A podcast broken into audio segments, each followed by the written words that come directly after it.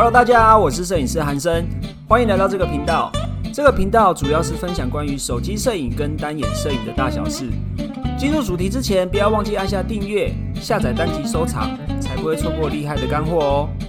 或是到我们的 Instagram 搜寻韩生影像，账号是 W U T A U N G，上面有更多短影片以及图文教学分享。而且即日起也可以通过网易云音乐收听本期节目，很期待能与你们在网络上相见哦。那我们开始吧。这一集的节目，我要告诉你，为什么学摄影你必须先从手机开始。如果你才刚刚开始接触到摄影，或者是说，当你觉得自己的照片拍得不够好的时候，最多人会有的第一个想法就是：我没有专业的相机，所以没有办法把照片拍好；我没有很好的器材，所以我拍得很烂；场地跟环境很烂，所以我只能拍出丑照片。因为我拍摄的对象他长得不好看，所以我只能把他拍丑。以上的这些想法，都是我听到最多同学当他觉得自己的照片拍不好的时候，心里会有的想法。我以我本身当做例子。我在刚开始接触摄影的时候，我也跟你一样，以为是因为我的器材不好，所以我拍不好，所以当年我就毅然决然的换了单眼相机，而且是很贵的那一种。没想到我的照片还是拍的没有多好，让我超级傻眼。即便是过了几年。我现在看我当时的照片，我现在用手机拍的照片，都比当年用专业的单眼相机拍的照片还要好。所以，我现在就要以过来人的身份告诉你，为什么如果你想学摄影的话，你必须先从手机开始。当然，你可能会觉得说，专业的单眼相机超级香，但我也必须老实的跟你说，单眼相机对于初学者并没有这么友善。因为如果你还没有开始掌握拍出好照片的技巧，一下子就进阶单眼相机的话，单眼相机不一定能帮得到你，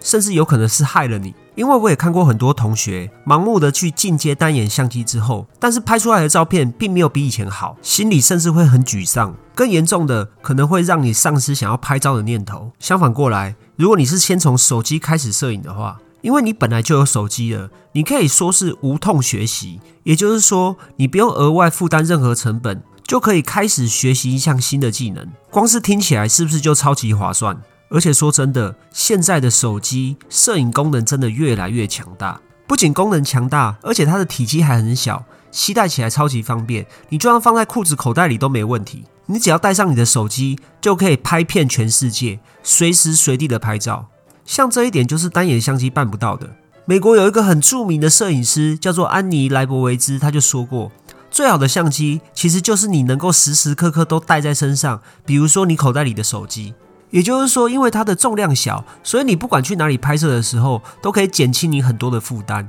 所以你带上手机就是轻装上阵，真正实现用最轻松的方式发现你身边的小美好的一种方式。如果你用手机拍照的话，也不像单眼相机这么复杂。比如说，你至少要先知道相机的各种按键你要怎么使用，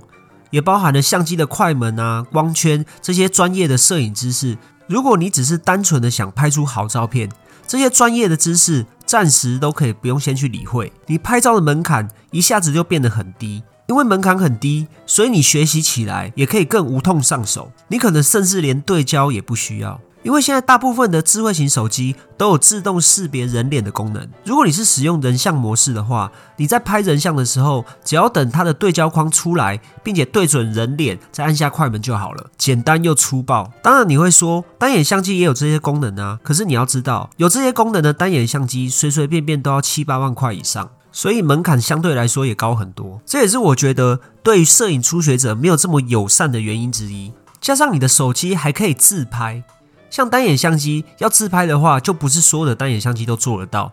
因为现在很多单眼相机都还不能翻转荧幕，或者是说它翻转荧幕的角度有限，所以你要自拍起来的难度就高很多。甚至有的手机还支援声控拍照，你只要喊一声，手机就会自动的帮你拍摄，你甚至连按快门都不用。我自己认为这种功能在拍合照的时候就超级有用。另外，我不知道你有没有听说过一句话：如果你在拍摄的时候可以选择镜头。定焦镜头的画质会比变焦镜头的画质还要好，像单眼相机就是这样，所以我们都喜欢用定焦镜来拍照。那以目前的智慧型手机来说，普遍都还是定焦镜头的配置。像这一点我就觉得超级棒，因为所有适用于定焦镜头的拍摄方法都同样适用于手机摄影里面。只是手机自带的定焦镜头它是广角镜，基本上所有厂牌的手机都一样，都是广角镜，只是它的广度有多少而已。通常手机的等效焦段都在十八到二十八 m m 之间。也因为这样，所以它拍出来的照片效果景深大，清晰范围也比较大，很适合拍摄，例如风景啊、广阔具有震撼感的建筑物等等，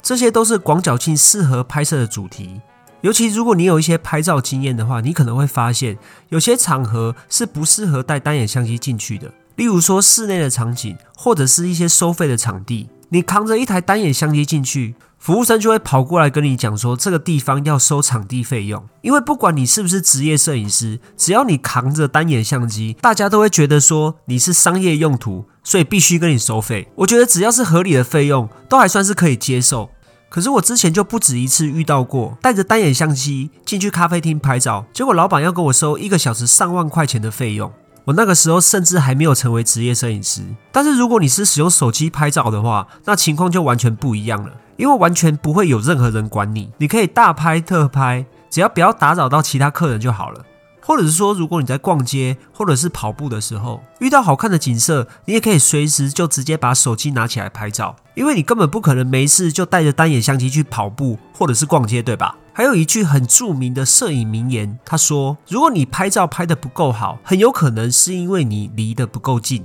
当然，如果以现代摄影来看的话，这句话讲的并不是实体上的距离不够近，而是心境上的体会。可是，如果你想要用单眼相机拍摄微距的照片，就必须要使用专业的微距镜头才可以实现，可是手机摄影就完全不用。很多手机现在都自带微距功能，也就是说，你可以离拍摄物体超级近都没有关系，甚至你可以利用手机的这个功能拍出很多创意的效果。尤其如果你是拍摄静物的话，超近距离的拍摄可以让你获得更加清晰而且细腻的微距拍摄效果。如果你的手机也自带这种功能的话，我超级建议你可以玩玩看。一定会让你有很多意想不到的画面。如果你都可以轻松的用手机拍出好照片的话，那后置修图对你来说一定也是如虎添翼。因为不管你是使用什么系统，都有大量的手机摄影 APP 可以让你选择。最棒的是，大多数的 APP 都是免费的。这些 APP 不仅操作简单，功能还非常强大。你不用像以往我们摄影师可能会需要学习 PS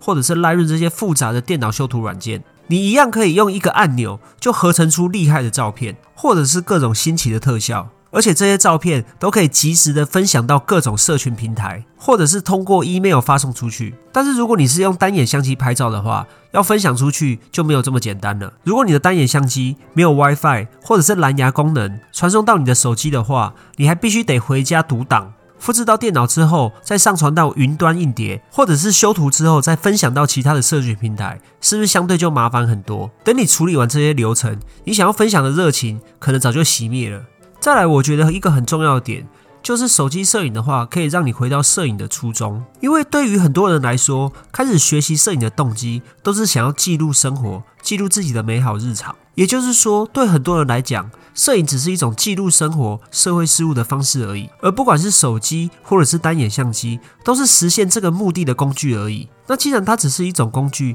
又何必把它搞得太复杂呢？尤其是如果当你把一件事情搞得太复杂，你想要执行它的欲望就一定会大大的降低。那这样子不是很可惜吗？讲到这边，可能有很多人会觉得说，那这样比起来的话，单眼相机岂不是就比手机还要烂吗？请你不要误会。关键不是用什么器材，而是你想要拍出什么样的照片，以及你拍照的需求是什么。如果你是初学者的话，我当然一定会觉得说，那你先从手机摄影开始学习起，对你来说会比较简单好上手。等到你掌握了足够多拍出好照片的技巧之后，如果你想要进阶单眼相机，那当然也没有问题。而且我也不是说硬体条件不重要，也不是说摄影的技术性理论不重要，但是太多的人会把一些器材或者是比较自私的技术性理论当做是摄影的基础，以为我只要有一台昂贵的单眼相机，或者是我只要了解光圈、了解快门，甚至是一些很艰涩的摄影理论，我就能拍出好的照片。而且偏偏网络上大部分的教学都是以这些东西为基础。可是其实我们都知道，摄影身为艺术的其中一个领域，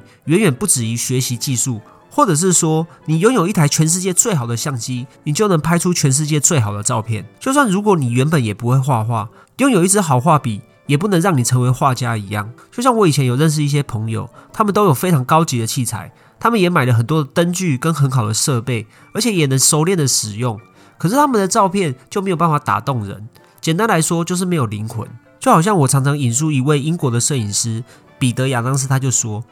好的照片在于深度，是情感的深度，而不是相机镜头创造出来的景深。”偏偏很多人看到背景糊到巴黎跟巴黎都分不清楚的照片，就会说：“哇，好美的照片哦！”可是你知道吗？其实任何人拿一颗大光圈的镜头，都可以拍出像奶油融掉一样的背景。真正的好照片，在于你拍摄当下想要传达的想法，想要捕捉的画面，而不只是靠糊到天荒地老的背景。如果你还是不相信，觉得好照片一定要用昂贵的单眼相机的话，我想要跟你介绍一个世界上最有名，也是创立最久的手机摄影比赛，叫做 IPPA Awards。这个比赛我在很多场合都有介绍过，因为我觉得这个比赛里面的作品真的太厉害了。你只要在这个比赛有获得奖项，世界各大媒体就会争相采访你，甚至邀请你出席各种活动。所以像是去年二零二一年，世界上总共就有一百四十多个国家参赛。得奖名单来自全球十七个国家。如果你有机会的话，我都建议你可以去看一下那些得奖作品，绝对会让你眼前一亮。